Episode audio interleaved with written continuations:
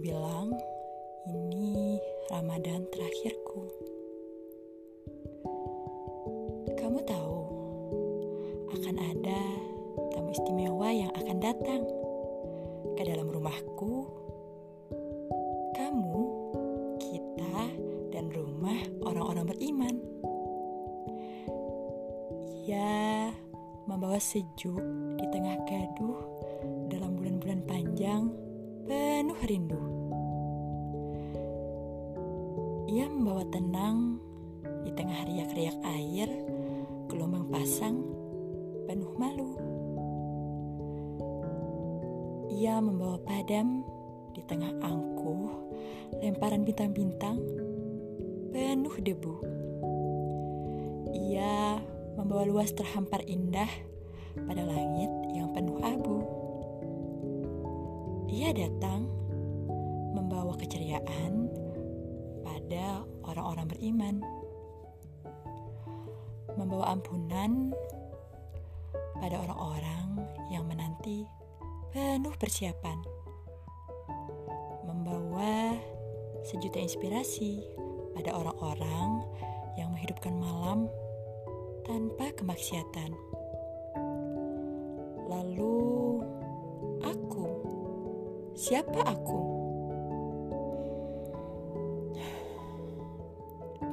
Pagiku dalam 11 bulan Kuisi dengan membaca notif-notif yang telah tertumpuk di genggaman Tak pernah kudahului ayat-ayat Al-Quran menyentuh lisan Membasahi hati yang penuh dengan kegelisahan Siangku dalam 11 bulan Kuisi dengan canda dan tawa tanpa takut dosa-dosa menyengaja menyakiti orang di hadapan.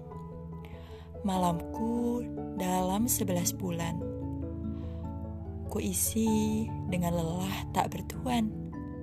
Pekerjaan demi pekerjaan dunia ku selesaikan. Sebelas bulanku? Nyaris sekali.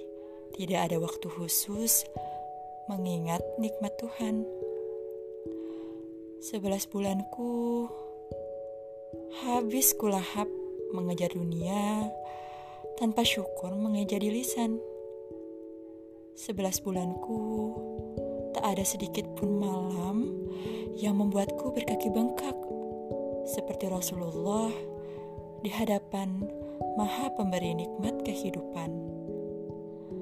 Sebelas bulanku Tak ada sedikit pun waktu tertatih mempelajari ayat-ayat yang berfirmannya langsung turun dari Tuhan yang mengatur segala urusan.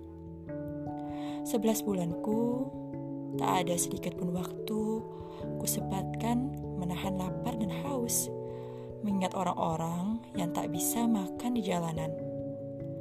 Uang yang ada di genggaman kuhabiskan membeli makan dan minum yang sedang booming diperbincangkan. Sebelas bulanku habis sudah. Kini tamu itu sudah di hadapan. Entah apakah akan sampai tamu istimewa itu ke dalam dadaku, bahkan ke dalam rumahku. Apakah ia mau mendatangi aku yang menghabisi sebelas bulan tanpa pagi, siang, dan malam bersiap melatih diri bertemu? Apakah ia mau mendatangi aku yang menghabisi 11 bulan tanpa melatih diri bersiap untuk menerima tamu? Penyesalanku kini semoga tidak menjadi penyesalan di akhirat nanti, mana orang-orang yang lalai diperlihatkan balasan-balasan sesungguhnya, lalu meminta kembali ke dunia untuk memperbaiki apa-apa yang menyebabkannya mendapat balasan yang sungguh hina. Duhai diri, bagaimana jika Israel bilang ini adalah tamu istimewa, tapi akan menjadi tamu terakhir dalam tahun ini pada hidupmu? Selamat menyambut tamu istimewa, kawan. Selamat bersegera mencari ampunan Tuhan. you.